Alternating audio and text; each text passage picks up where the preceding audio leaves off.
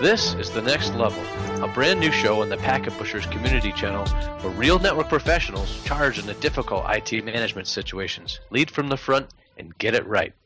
Join us as we ask the hard questions that most people are too afraid to ask and figure out how to drive the positive change you want to see. We'll take you from the CLI to CIO. I'm Damien Hoising from Packet Brigade. You can find me on Twitter at Packet Brigade. And I'm Drew Conry Murray from Packet Pushers, and I'm on Twitter at Drew underscore CM. Uh, many of our listeners work for an enterprise or maybe at a consulting firm or for a vendor, uh, but I wouldn't be surprised if some of you out there are fantasizing about what it would be like if you could be out on your own, whether as a freelancer or by starting your own business. And on paper, it sounds great. You know, you set your own hours, you be your own boss, you live by your wits and your guile, and instead of running on the same old corporate treadmill. You might be going through a reduction in force, a midlife crisis, or wondering if this is the right path for you. On today's episode, we're going to discuss the benefits and perils of life as an employee a freelancer and an entrepreneur. Joining us today is Ben Whaley, founder of Whale Tech. Ben, please introduce yourself and tell the audience a little bit about your background. Sure, nice to be here on the show with um, everyone today. Let's see, I got my start consulting in Boulder, Colorado in sort of the mid 2000s, and I did that for a few years. I liked consulting, but it always kind of left me feeling as if it wasn't my project. I was always working on somebody else's thing. I only got to see a piece of it. And that ultimately sort of frustrated me a bit. And so I went on to some other things, did some defense contracting and some heavy security work for a while before I made my way out to California and started working for Apigee, which some people may recognize as an API uh, management platform. And I helped build a lot of their cloud backend stuff. Since then, I went to work at Anki, another startup in the area, and then I realized, hey, I might be able to make a go of this on my own and court my own customers and um, sort of work on my own schedule. So I broke off and started Whale Tech, which is it's really just you know a, a single person consulting shop. I, I do work with contractors from time to time to help uh, augment my work on projects, but uh, primarily, it's my own shop, and I get to choose the type of projects that I work on. So, real technical work, um, a lot of system administration, DevOps, security is is my focus areas.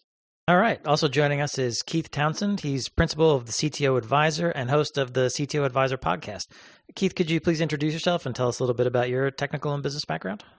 Well, obviously, I'm uh, the principal of the CTO advisor, whatever that means, and we'll get into that I think a little bit later on in the show. But I, I think I'm very much like much of this audience, where I cut my teeth in traditional IT. I've uh, spent a lot of time in the large enterprise, from companies such as Lockheed Martin, Tribune, Deutsche Bank. Uh, spent a little bit of time and smaller startup type companies did found out that that was not really my thing.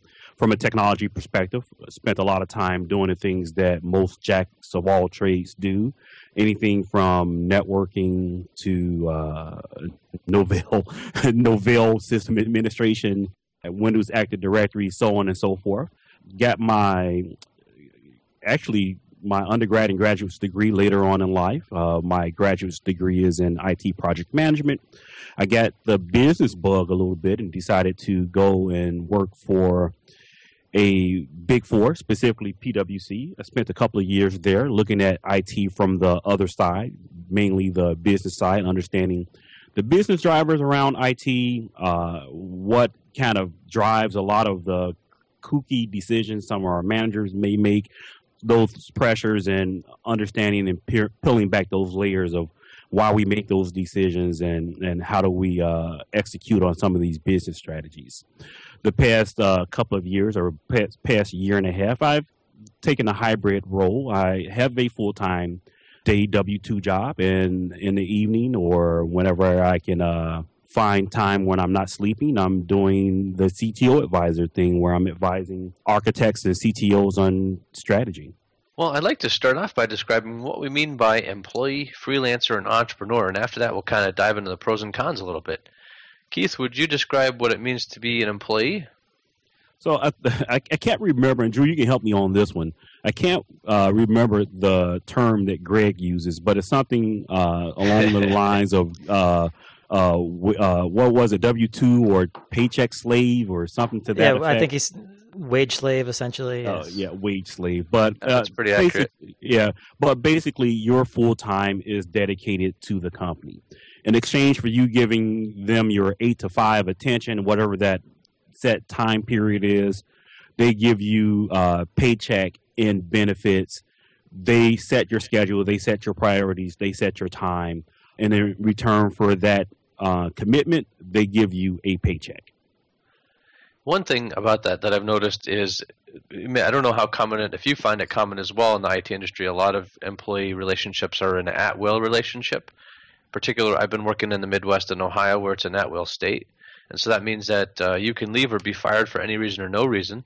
Although it does seem to be pretty seldom, but there have been cases where people have been fired over politics. There's just a handful of one of states that's not at will, but that gives an awful lot of power to the employer. Basically, they can just say, you know what, uh, you were doing a great job. There's no business driver. We just don't want the relationship anymore. And that can be a result of political or even um, some type of relationship management issues where someone just, you know, they just don't like you. You know, it could be personality. And that's one of the pitfalls if, as will. And and you know it goes both sides. As an employee you can just walk into your manager's office or shoot an email to your manager and say you know what? I, i'm done with this. I i, I don't want to do this anymore and i'm just going to spend the rest of my days at home in a road exactly so on the flip side ben how would you describe freelancing freelancing you know from a government sort of regulatory standpoint usually means you're working as a 1099 contractor. You may or may not have your own sort of small business shell around your freelance work to protect your personal interests, which I happen to. Whale Tech is an LLC, a California registered LLC that protects my personal, separates my personal and business life. You know, as a freelancer, you're sort of responsible for the whole the whole field. You need to find your clients, you need to handle paying yourself and any contractors you hire. You need to invoice your clients. You need to pay your taxes, figure out all of the business arrangements, have bank accounts. You have to run a small business essentially. So so there's sort of that overhead. But on the flip side, you normally will make a little more money per hour, right? Because you have to cover all of that that overhead and you set your own schedule. There's nobody telling you really when to work or where to show up. You get to choose your clients by virtue of, you know, selecting going to meetups or whoever, however you meet your clients, you end up selecting your projects. And so it's it's sort of rewarding in that way, I think. It's often a pretty spe- I don't know if you guys have found this to be true, but I often find it to be pretty specialized. If you're too broad as a freelancer, people don't necessarily recognize you as an expert at any one thing and that's what your that's your real mark right that's the goal is that you need to be recognized as a true expert in the thing that you're consulting on so that's the only way people are going to trust you that makes mm-hmm. great sense. I really like your description. I think it might be interesting to distinguish between entrepreneurship and freelancing a little bit. With that being said, I am recognizing that uh, freelancing is a is a business um, and has a lot of the complexities that that Ben described. Uh, but I think that there's a little bit of difference in sort of the end goal, right? So um, in Seth Godin's Startup School podcast, he does a nice job of explaining this a little bit. You know, if, if you're consulting, you're a freelancer, that that's basically you know you you you do work you get paid. You you move on. You don't do work you don't get paid. An entrepreneur seeks to build a business that's bigger than themselves. Uh, Ray Power talks about you know working on the business not in the business. So an entrepreneur could be someone who's uh, you know learning and optimizing every aspect of the business rather than just heads down into technical tasks and at the end of the day has a business asset that they can they can sell so I'm kind of curious if you guys agree on this distinction, at least in terms of the end result or the end goal of freelancing and entrepreneurship. I think from a definition perspective, it makes sense. Like you said, there's some overlap in complexity, but I think for our conversation, it fits the frame of I think what we want to talk about of the difference between being a full time employee, a contractor, and a uh, entrepreneur. Yeah, I mean, I I'll largely echo what Keith said, and these quotes that you read, you know, those those epitomize, I think, what an entrepreneur versus a freelancer is. An entrepreneur is always whether they're building a service business or they're building a product, you know they're trying to scale it and they're trying to build a team. I think that's a real differentiator. Is that a freelancer is often solo, or maybe they have one partner or something that they work with. But an entrepreneur is, you know, they're working to build a team of people, and so the the real trick for an entrepreneur is to find people that you trust and that are producers. And as a freelancer, you sort of dis- discard that. It's almost a selfish thing, right? It's like, well, I'm just going to work for myself because I don't trust anyone else. So, so that's like a that's the naysayer's way to look at it. So what do you think about in the in the terms of an exit? So a freelancer, you do what you love, you're very passionate, you'll probably work till you die, right? Because you love what you do. Why stop? Um, whereas an entrepreneur may maybe they can build up a business and build up a business asset and sell it and then go to a different business or retire or something like that. I mean, do you agree that that's a it's granted it's very pie in the sky at this point, but that's a potential differentiator? I think that's the promise, right, of being an entrepreneur. That's you get hired at say say you're not the person leading the, the business, you're not the entrepreneur starting the business, but you're working there. The promise that you're given is some equity that's going to pay off, and that's the dream that I that lost me. Was like if hmm. you look at the numbers, by and large, you are not going to get rich working for a startup and cashing in on equity. You are more likely to make more money if you're working for a big business that's already public and you just get sort of regular stock grants as part of your compensation package you're going to make more money doing that. And as a freelancer, you don't get any equity. There's no there's no dream of equity unless maybe you make it into a business arrangement, right? You'll say, I'm going to work for half my rate, and in return, I'm going to get some equity out of this because I believe in your company. And I know freelancers that occasionally work under that model. So um, it's never, I think, black and white, but but I think it's pretty true that entrepreneurs are trying to make something, um, you know, make something that they'll have a nice exit with. It seems like a significant distinction here is that you know a freelancer w- when you're done, you're done. You hang up your hat, and essentially the things you did go away. Whereas an entrepreneur is trying to build something that can carry on after he or she leaves the organization. Even it's something that will continue beyond them being involved in it. And I think one of the interesting things that as we pull back, I think the layers of this in technology, the we can get a, little the line can be a little blurred because of the finite nature nature of technology products. So when we talk about products and what you productize or you sell as a services, some of that stuff has a limited lifespan. So the ability, even as an entrepreneur, to sell your your business interest to someone else that has a I think a, a, a limited shelf, shelf life. Mm-hmm. Yeah, that's a great point. As an as an in the IT field, you're not going to make a McDonald's cheeseburger that's going to sell cheeseburgers for 50 years because that the product life cycle is so short. It's a good point. And so, where does a productized service, you know, fit into all this discussion? You know, something that you have it's repeatable, it's scalable, it's a product with a predictable cost structure. How does that fit into this whole entrepreneur slash freelancer discussion? Oh, you know, it's a it's an interesting point that you brought up. I think what I see a lot is freelancers who have an idea for some product, but they're maybe not quite ready to make the commitment to forego their paycheck for a while, right? So maybe they're freelancing to earn some income.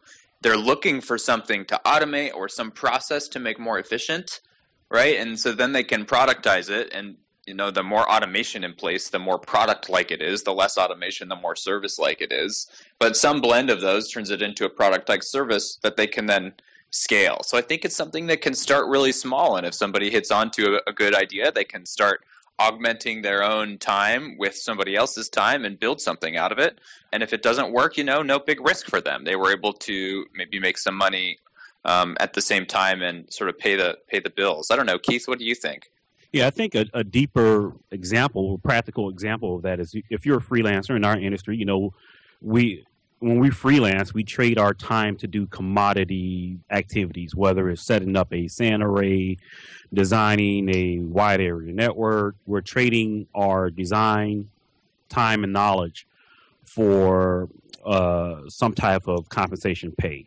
I think we all get these kind of ideas that, you know, if I created a framework or productized a tool or process that I use, I could sell this capability to a customer. So I have a framework when I when I do customer engagements, I develop my own framework for doing customer engagements. That's IP that I could potentially sell to other cons- consultants, whether it's training material, you know, a lot of I see a lot of bloggers who look towards doing uh, custom content that uh, like research documents that they can sell to massive amounts of customers beyond just one customer. So there's a there's an awful lot of overlap for opportunity for us to do our traditional. You know what? We get paid to deliver a single assessment or hourly engagement versus you know what the tools that we pick up the processes that we pick up in doing that we can deliver a productized solution to a larger market yeah i think that makes a lot of sense and in my mind again in the consulting framework i'm thinking too about the potential value that you add to the customer and the potential profitability of it so you know, if you are just selling your time at a rate of $100 an hour, or $1,000 an hour, that's very visible and in the face of the customer. And some customers like buying that. Other customers may say, I don't want to pay $1,000 an hour, I want to pay $100 an hour. But if you invest the time up front to, to productize what you're doing, and then you can go in like from a fixed fee point of view rather than an hourly consulting point of view, you could potentially scale that from a profitability point of view and also ensure quality assurance and customer service, customer consistency. Uh, an interesting analog from sort of the client perspective of a freelancer or of a consultant is that how they classify their spend, right? If you're courting an enterprise and pr- approaching a project, if you have a productized service, they often will be able to spend money on that as a capital expense versus an operating expense for your time. And so if you know your customer, then you can position yourself accordingly because you know how budget juggling happens in uh, a big business, that's that can be kind of a numbers game that they'll play. Damien, that sounds like a pro tip in there. Yes, for sure. I think that's really great. So by keeping it flexible in the way you package things, you can fit in the OPEX or the CAPEX column depending on what they're looking to spend that particular day. So, you know, now we kind of disagree, agree on a, a description of an employee, a freelancer, an entrepreneur. I'm kind of interested to get into the pros and cons. Ben, would you start off sharing your views on job security or insecurity in the context of these different roles? I think you know free, freelancing has a reputation of being pretty hit or miss, and it was feast or famine sort of an industry. And from my standpoint, at least my experience as a full time freelancer for a little more than a year now, is that it's all in your preparation, right? Are you a person that just got out of school, doesn't have much of a network, has some skills, but um, doesn't doesn't know people to that, that will take advantage of those. That that might lead to a less secure paycheck. On the other hand, if you're established, you have a reputation in certain areas, you've worked at a few businesses, you know a lot of people. Uh, maybe you have some connections from your from a full time job that will get you started. You're much more likely to to feel stable and secure. Knock on wood, I have I haven't had a, an occasion yet where I didn't get a paycheck during the month, and I don't foresee that happening in the future. So I think that's that's a lot about preparation. If you look at, I think everybody knows this story. If you're working for a big business or even for a startup, you can pretty well depend on your biweekly paycheck or your monthly paycheck, kind of however that's set up. Maybe a little less job security if you're in a startup, but you know that if you're in a startup, right? You already know you're taking equity and salary in a certain mix, and that there's a chance that in a year the startup isn't going to be around. I think the hope in that case is that you could jump to another startup if you had to, or a lot of people are, are going to end up starting their own. So I suspect that those comments I just made aren't going to surprise anyone. That's sort of, um, I think that's that's pretty well understood. Although I guess I would disagree just a little bit. Obviously, if you're a freelancer, you're you're you're on your own versus knowing that there's a steady paycheck coming in. You know, if you're working for a company. At the same time, it's been pretty clear over the past decade or so that job security, like it used to be maybe for our parents' generation, where you work for a company for 40 years, they gave you a watch and a pension, that doesn't exist anymore. You know, and in the news this week, VMware has done some layoffs. We, we're seeing tech layoffs all the time. Even if you're working for a Fortune 500 company, you know, there's a chance your job's going away, and there's really nothing you can do about it. That said, when you're working for an established organization, there's also a little bit of runway to help you with the transition, you know, some kind of severance or some other package or some equity with stock or whatever that may pad that that out that you don't get as a freelancer. But I, I, I guess I just sort of disagree with the notion that one is more secure than the other. Hmm. Interesting. You know, I, I think if you're getting laid off from a, a VMware or a Cisco or an Oracle, I think the chances are pretty good that you can go and quickly find another job at a big enterprise. At least in tech, they seem to be hiring like mad all the time. Um, that's true. That's true. So Ben, so, you know, I think that's a good question or follow-on question because I've heard this debate quite often. And from your practical experience, what's more difficult, finding a new job or finding that next client? Tough question, Keith. Uh, I'm gonna punt a little bit on it by saying it comes back to your ne- your network and your preparation. You know, that's what I that's what I ultimately think is it's all about your own execution. And if you've got a good pipeline, like I keep a document, I keep a spreadsheet of everybody I have met on LinkedIn or otherwise that I'm connected to on Twitter or something that could potentially lead to a project. And so if I ever get to the case where I've got nothing lined up for the next month, I can go through that spreadsheet one line at a time and hopefully track somebody down. If you're not the kind of person that prepares like that, I think you might be in for a rude awakening. And maybe that's the attitude to have uh, if you, even if you are working for a big enterprise, that you want to maintain and groom that, you know, network of connections. God forbid that you you lose a job and you need to tap into those resources. But you know, maybe everyone, even if you're working for a regular paycheck, should maybe have a little bit of that freelancer mindset in the back of preparation and maintaining your network of contacts. I think there's an element about control in there too. So uh, while some folks may be more comfortable interviewing, and I think uh, Keith, if I remember right, you did a blog post or podcast recently about somebody going through five round interview. you, if you'd rather go through five rounds of interview, or would you rather be going through 50 lines of a spreadsheet cold calling people? Uh, maybe that's not that high for established people uh, like you've been, but uh, which one are you more comfortable with, and which one do you feel more in control? I mean, some people would argue that if you can go out and interact with the market and make your own living, that you have more long-term security. But it sounds like it's really there's really not one that's more secure than another in and of itself. It's really up to the individual and what they're able to do and what they desire. That's I think that, yeah, I think I'm coming to the same conclusion that it's more about personality than it is about the market itself. And Keith, you could probably weigh in on this too because you also did a podcast about uh, having a job transition that was, you know, it wasn't because of your performance. You decided I, I don't want to work here anymore. I'm going to go do something else. Yeah, while I was at uh, PwC, I just you know great company. Uh, most people, and, and this is the luxury that many industries don't have. I just didn't like management consulting at a big four anymore. It wasn't fitting my kind of niche and I have a decent social media media following. I'm constantly updating LinkedIn on like my status and involved in groups. So I felt pretty confident in my network from a getting another full time job perspective. So I, I, I put in a month's notice at the firm and went about looking for a job as if I was looking for my next project as a consultant. Along those lines, Keith, I'm kind of interested what you think about pros and cons in terms of income, in terms of being an entre- you know an employee, an entrepreneur, and a freelancer. So, is there you know steady income, intermittent income, scalable income? You know, what, so, what, what do you see as the pros and cons of that? I think that's a really good question, and I think the risk steps up as, as you look at each different model that we've defined. So, as a full time employee, unless you're at a really unstable startup that you you know you guys are eating ramen noodle collectively and you're just taking a you're just taking a ton of equity because you really believe in the product every two weeks every month you know that you're going to get that direct deposit and the money will be steady. Over a few year period you know that you're going to get your 3% increase in uh, your w2 wages uh, you'll get contribution to your 401k or your retirement fund.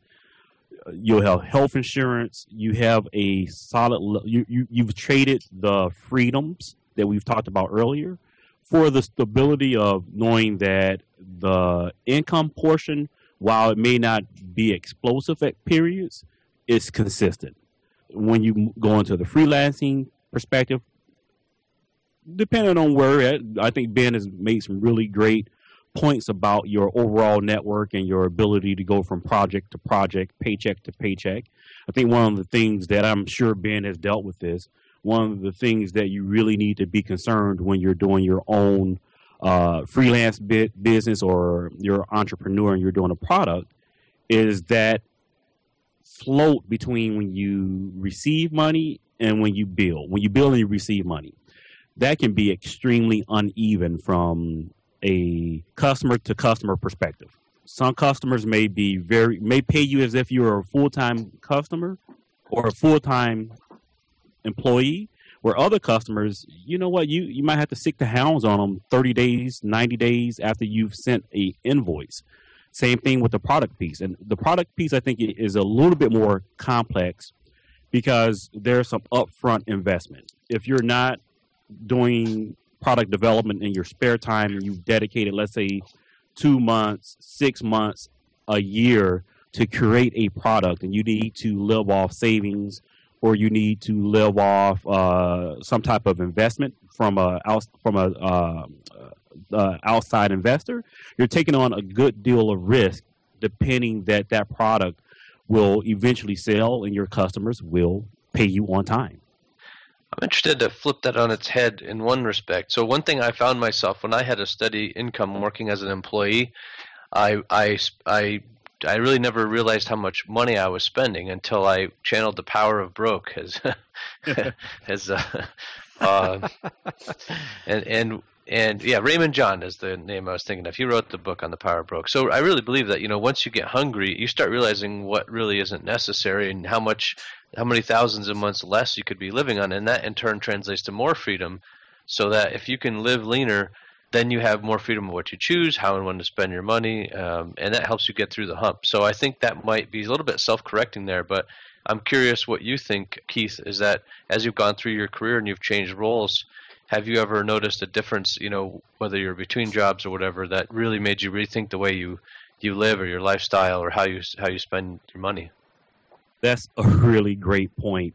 Uh, one of my favorite sayings in life in general is that you can't teach hunger. Like if you ever had to describe how what hunger feels like to someone who hasn't been hungry before, it's impossible to describe. It's just this urge uh, that you need to go into survival mode. When I quit my job at PwC, that hunger mode kicked in immediately. You know, I, I, I planned for it. I said, you know what, I have a, a good solid three months of where I don't have to worry about – you know, receiving a paycheck that I can look for a job and, and be comfortable.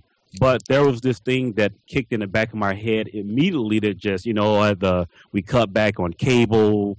There was no dining out, and instantly we I, I changed uh, my lifestyle for at least for that period of time. What that's taught me, uh, my freelance work that I do on the side, I know that I could support my family and eat just off of my freelance work. And that gives me a bit of security that I've never had before, knowing that, you know what, if I had to, I could spend a year or two doing just freelance work eh, without being aggressive in finding work. I could I could feed my family. So that, that's that that completely changes my mindset. Oh, you guys raised so many good points. I wish I could reply to every single one of them. I, I, don't think we have time for that, but I would like to just say you can always have another another uh, podcast or uh, offline ch- talk. we could have a follow up chat for sure.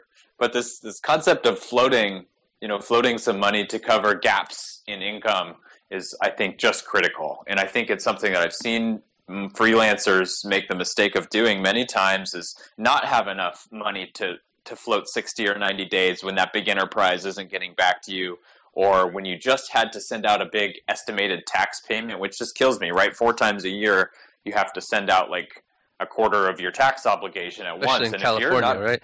yeah, it's brutal in California. and if you're not careful about saving it up, then that can be a real shock to, especially to somebody who's not prepared for that. So I like to have a good six months of living expenses ready in the bank for me to just sort of survive on, and on top of that, enough money to cover my my next tax obligation. So this means that the first six to 12 months even of freelancing is mostly saving, right? So you might be making better money that you've ever made, but you're living uh, on less income because you need to kind of save up this buffer.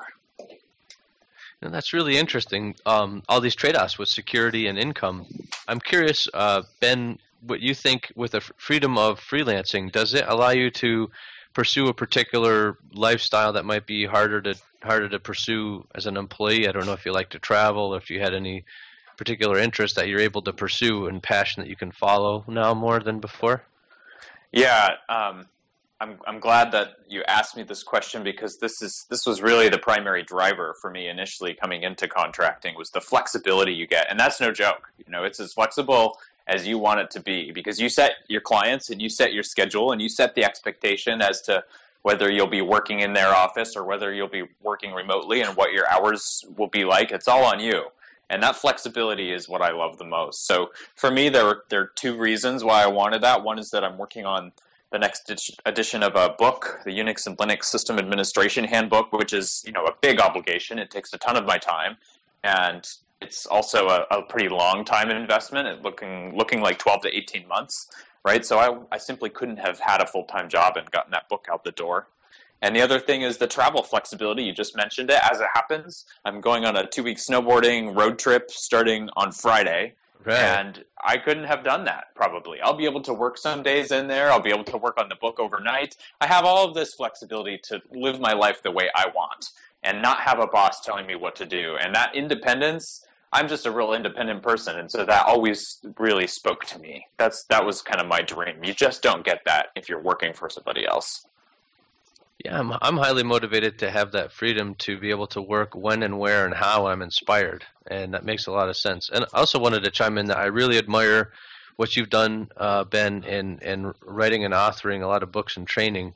Uh, it certainly adds a lot of authority when you can say I literally wrote the book on Unix and Linux system administration. So I think that's pretty yeah. awesome. That's your, one of your passions.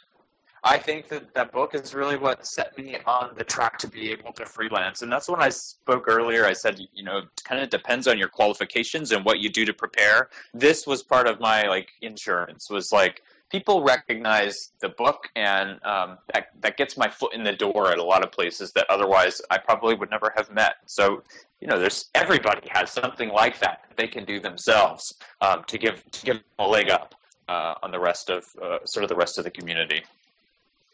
So, uh, Keith, I, I wanted to. I wondered if you had any other thoughts about freedoms or lack of control being an employee, an entrepreneur, or freelancer. It sounds like you're both an employee and a freelancer, so you got it pretty well covered.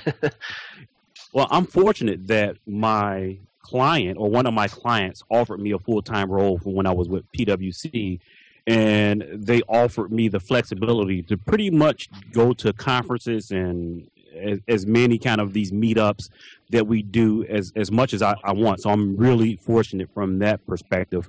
I think one of the things that we have to consider when uh, take the hybrid approach that I am, where I have both freelance work work and a full time employee job, is that I am the inverse of Ben, in which I don't have much time to do anything outside of the the two things. It's it's very much like having two full time jobs uh, both Ethan and Greg talked about the challenges of running the packet pushers uh, while having full time jobs, and and they reap the benefit of both incomes, but it's extremely taxing on your personal life.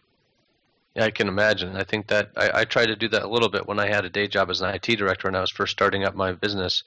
Uh, it was very difficult to do right by both, and so I, that's why I quit my job at the end of the year, and uh, doing my own thing full time now. So um, that makes a lot of sense. And I wondered, uh, just kind of going back to this lifestyle thing one more time, Keith. Uh, I know from your blog that when you were working for a big four, you had to travel a lot for work, and that probably got old. But did you still have any desire or interest to travel on your own for just your own interest, you know, or to inspire you, you know, maybe to go into Shanghai or Barcelona or Bali for six weeks and work on a project there, or design, or write a write a book or something? Yeah, I think that desire is there. I envy uh, Ben. You know, I look at these nomads, people who freelance for a living. The ability to say that you know what, I'm just going to live in Shanghai for three months because I can do my work from anywhere.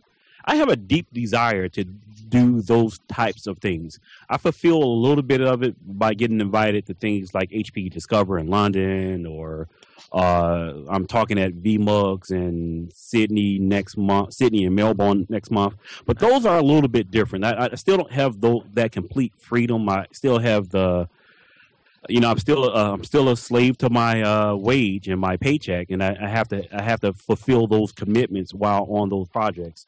So yes, I, I do have those desires still. You know, Keith, I wanted. it sounds real glamorous that I made this lifestyle up that I get to live in nice places and work remotely and have complete flexibility. And I maybe was a little misleading because you know I still live in a I live in Berkeley in the Bay Area, which probably alone speaks to why it's I'm been, I've been able to meet so many people, and I have a, um, such great clients to work with. And I'm you know I'm I'm living with my girlfriend who's in school at um, at Berkeley, and so I'm pretty stable. I have this flexibility, but still I need to be signed on to Slack, and I need to be responding to emails and attending meetings virtually pretty consistently, right? It's not like I can take off for two months and fall off the face of the earth and then come back and just pick right up. So it's I, I wouldn't say it's all puppies and rainbows.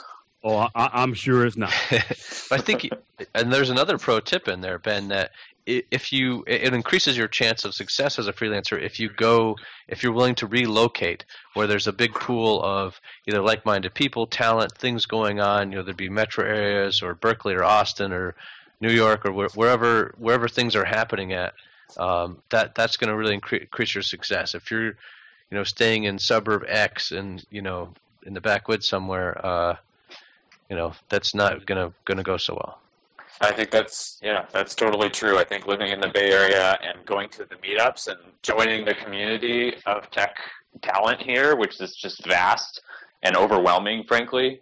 I think that that's a huge key to how I've been successful kicking this off. Maybe after you're established a little while, you can um, tone that back a bit. I certainly plan to because the hustle of the city gets to be a little much for me coming from a rural area. Um, but yeah, I think that's a key ingredient. So we've had a couple of pro tips so far. One is, um, you know, staying on top of your quarterly taxes or other, um, you know, requirements and regulations if you're freelancing. Uh, another is keeping that uh, contact list tight, keeping those connections uh, up and available.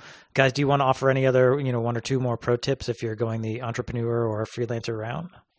I think that one thing I'd like to throw out there, and it may sound redundant, but is to go out and seek out other people's experience uh, that gives you insights, like reading Ben's blog and listening to Keith's podcast, and uh, find out, you know, what are some of the mindset challenges. One thing I heard, I don't know if you guys agree this is true in general, but that you know when you're trying to start a business, usually the first hurdle is mindset and and after you you know then then then there's a certain other you know hurdle in scale and you know and then that's maybe a uh, an HR problem or, or something like that. But I think mindset is the first thing you got to work on, and the best way to do that is to go uh, either in person or virtually meet some minds that have been there before you. My own pro tip, or whatever you want to call it, it, it sort of, I guess, enhances what I was saying earlier about maintaining your network, and that's that I don't want to limit it just to the people you know that you've met through work or something, but think about what your own highest qualities, your best traits are, the things that you think you're best at, and focus on you know expanding and and building those. For me, it's been writing. I've always you know sort of had a, a knack for writing, and so I can increase um, I can increase my audience by blogging and working on the videos that I've done, which involve a fair amount of writing, and working on the book and then adapting my writing to, to do talks, right? So then I can go do talks and putting yourself out in front of as many people as you can. And this gets you recognition and gets you introductions, right? As many, as diverse as you can think of. Meetups, hack days, trainings, conferences, all of these things are opportunities to network. And so it's really, it's all about the people. That's, that's sort of my advice uh, when it comes to building a network and getting into freelancing. And then to follow up on the, I think we can get a little heavy on the freelance part because we all like freelancing. Uh, the the full time employee thing. Even as a full time employee, this has been my mindset since the big crash of 2007, 2008. I never stop looking for a job ever. Whether I'm a full time employee, freelancer, entrepreneur, doesn't matter. My mindset is that this thing that I have today, no matter how much I like it, could be gone next month. I need to be able to uh, turn on a dime, even if I'm not looking for to actively leave my job. I want to always be prepared and never get too comfortable. I think that's a really great point. Always being open to new opportunities, being agile to be flexible to change, and then always improving yourself, whether it be through social media and writing or training. Well, this was a really great discussion. I want to thank both of you guys for sharing your expertise and your insights. And thanks to everyone for joining us on the next level. Uh, I'm Drew Conry Murray. You can find my blogs on packetpushers.net and you can follow me on Twitter at Drew underscore CM. Hi, I'm Damien Hoising. You can find me on Packet Brigade and I blog on Packet Pushers as well. So, Keith, we, we talked a little bit about CTO advisor stuff, but just let us know one more time how can folks find you uh, if they want to hear more from you, if they want to follow your podcast, see your tweets, etc. So you can find the podcast on obviously the normal mediums, iTunes. It's CTO Advisor. You can find the blog, thectoadvisor.com, and you can follow me on the Twitters at CTO Advisor. Ben, how can folks get in touch with you? Would you like to plug any of your books? Oh, you can find my books on my website if you want to take a look. It's whaletech.co.